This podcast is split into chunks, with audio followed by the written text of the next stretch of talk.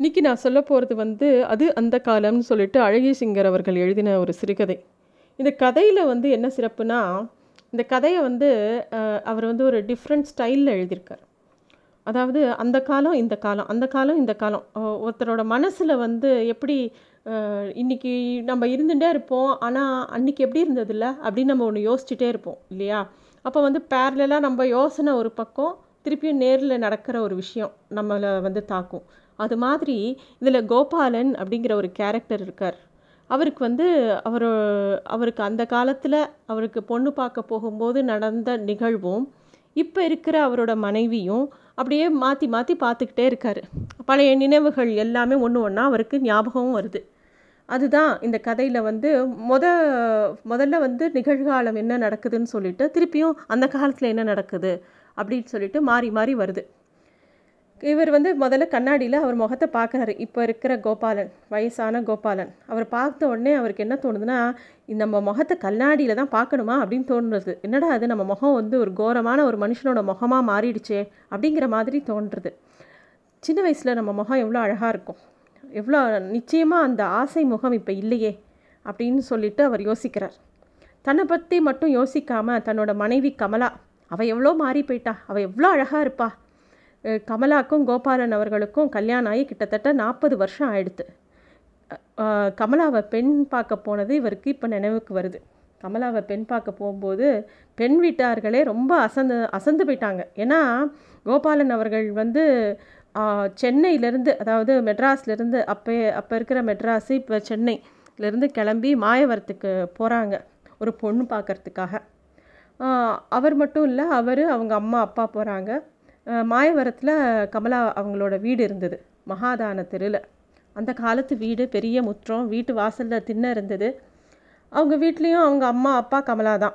வேறு யாரும் இல்லை. அது ஒரு இயல்பான ஒரு சந்திப்பு மாதிரி இருந்தது.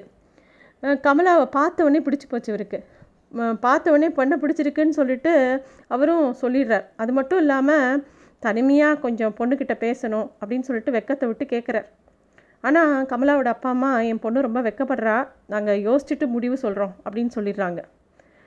கோபாலனுக்கு சென்னை திரும்பி வர வரைக்கும் கமலாவோட ஞாபகமாகவே இருந்தது. அதுவும் அந்த அழகான முகம். இப்போ வந்து இந்த காலத்தில் கமலாவை பார்த்து இங்கே வாயேன் அப்படின்னு கூப்பிட்றார். இவருக்கு என்ன ஆச்சு? அப்படின்னு சொல்லிட்டு அவங்க போகிறாங்க கிட்ட போகிறாங்க என்ன விஷயம்? அப்படின்னு கேட்குறாங்க இந்த முகமா? இது ச்சே அப்படின்னு சொல்லி இவருக்கு நினைக்கிறது வாயில் வருது. என்ன வளர ஆரம்பிச்சிட்டிங்க கால நேரத்தில் அப்படின்னு சொல்கிறாங்க அந்த கமலா. அந்த ஆசை முகம் இப்போ இப்போ இல்லையே அப்படிங்கிற மாதிரி இவர் ஏதோ கேட்குறாரு கமலா அவங்களுக்கு புரிஞ்சு போச்சு. இவர் ஏதோ சொல்ல வராருன்னு சொல்லிட்டு பேசாமல் அவங்க நிற்காம அவங்க வேலையை பார்க்க போயிடுறாங்க.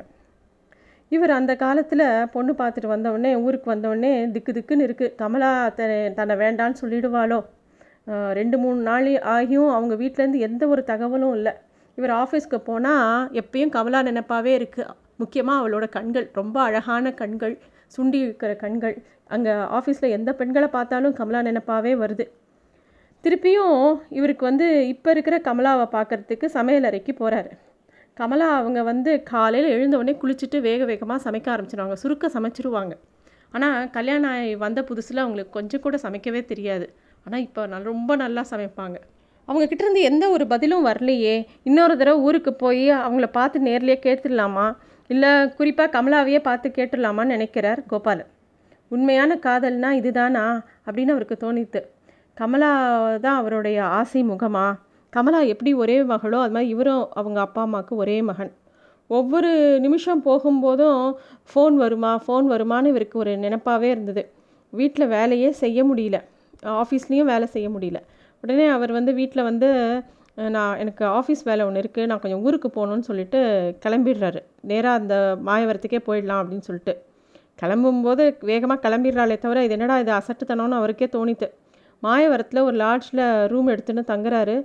தங்கினப்புறம் தங்கின அப்புறம் தோன்றுறது பேசாமல் ஊருக்கு திரும்பி போயிடலாமா? அப்படின்னும் அடிக்கடி தோன்றுறது ஆனால் கமலாவோட முகத்தை நினைக்கும் போது கண்டிப்பாக அவளை பார்க்கணும் அப்படிங்கிறதும் அவருக்கு தோன்றுறது அவ த வேண்டாம் அப்படின்னு நம்மளை நிராகரிச்சா கூட பரவாயில்ல அவளோட முகத்தை ஒரு தடவையாவது பார்த்துடணும் அப்படிங்கிறது அவருக்கு தோன்றுறது இதெல்லாம் அவரோட நினைவுகளில் அப்படியே மனசில் ஓடின்னு இருக்கு அப்போ வந்து சமையலறை வாசலில் நின்றுட்டு அவரை பார்த்து அவரோட மனைவி என்ன இங்கே வந்து நிற்கிறீங்க நீங்கள் சமையல் பண்ணுறீங்களா அப்படின்னு க கிண்டலாக கேட்குறாங்க இல்லை மார்க்கெட்டில் நடந்து வரும்போது தள்ளி தள்ளி வந்து ஏன் நான் பின்னாடி நீ வர்றதை பார்த்து பார்த்து பேச வேண்டியிருக்கு அப்படின்றார். என்ன வளர்றீங்க? காலையில் ஏதாவது கிறுக்கு பிடிச்சிருக்கா? அப்படின்னு திருப்பியும் கேட்குறாங்க அவங்க மனைவி. இப்போது அப்போது அந்த காலத்தில் திருப்பியும் அவருக்கு அந்த நினைவு வருது. என்ன நடந்ததுன்னு? உடனே அவங்க வீட்டுக்கு போக பிடிக்கல. என்ன சொல்லி அவங்க வீட்டுக்கு போகிறதுன்னு யோசிக்கிறார். சரியான பைத்தியக்காரத்தனம் இங்கே வந்தது. அப்படிங்கிறதும் அவருக்கு தோன்றுறது பட்டமங்கலத்தை ஒட்டி தான் அவ அவர் லாட்ஜ் எடுத்திருந்தார். நல்ல ஹோட்டலாக பார்த்து டிஃபன் சாப்பிட்லாம் அப்படிங்கிறதும் தோணித்து அப்புறம் மயூர விலாஸில் போய் டிஃபன் சாப்பிட்றார். அங்கே போயிட்டு டிஃபன் ரொம்ப நல்லா இருந்தது.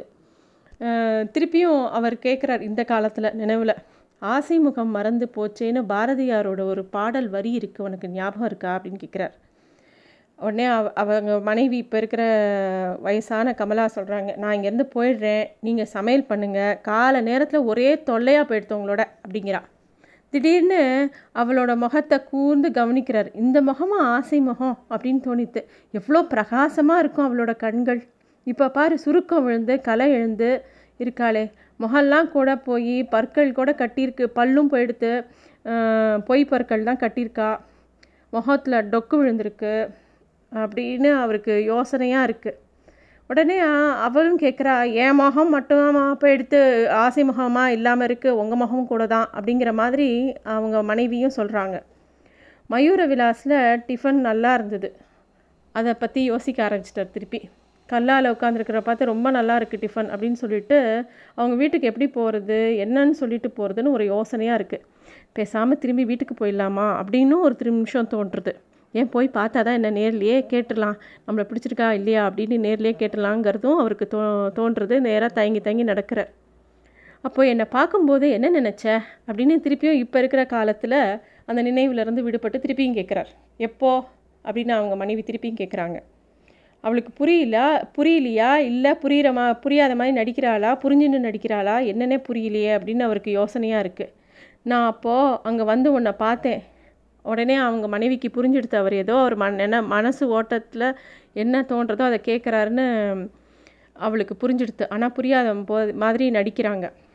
இல்லை பெரிய தப்பு செஞ்சு செஞ்சுட்டேன் அப்படிங்கிறாங்க. திருப்பியும் அந்த காலத்தில் நடந்த விஷயம் அவரோட மனசில் ஓடுது.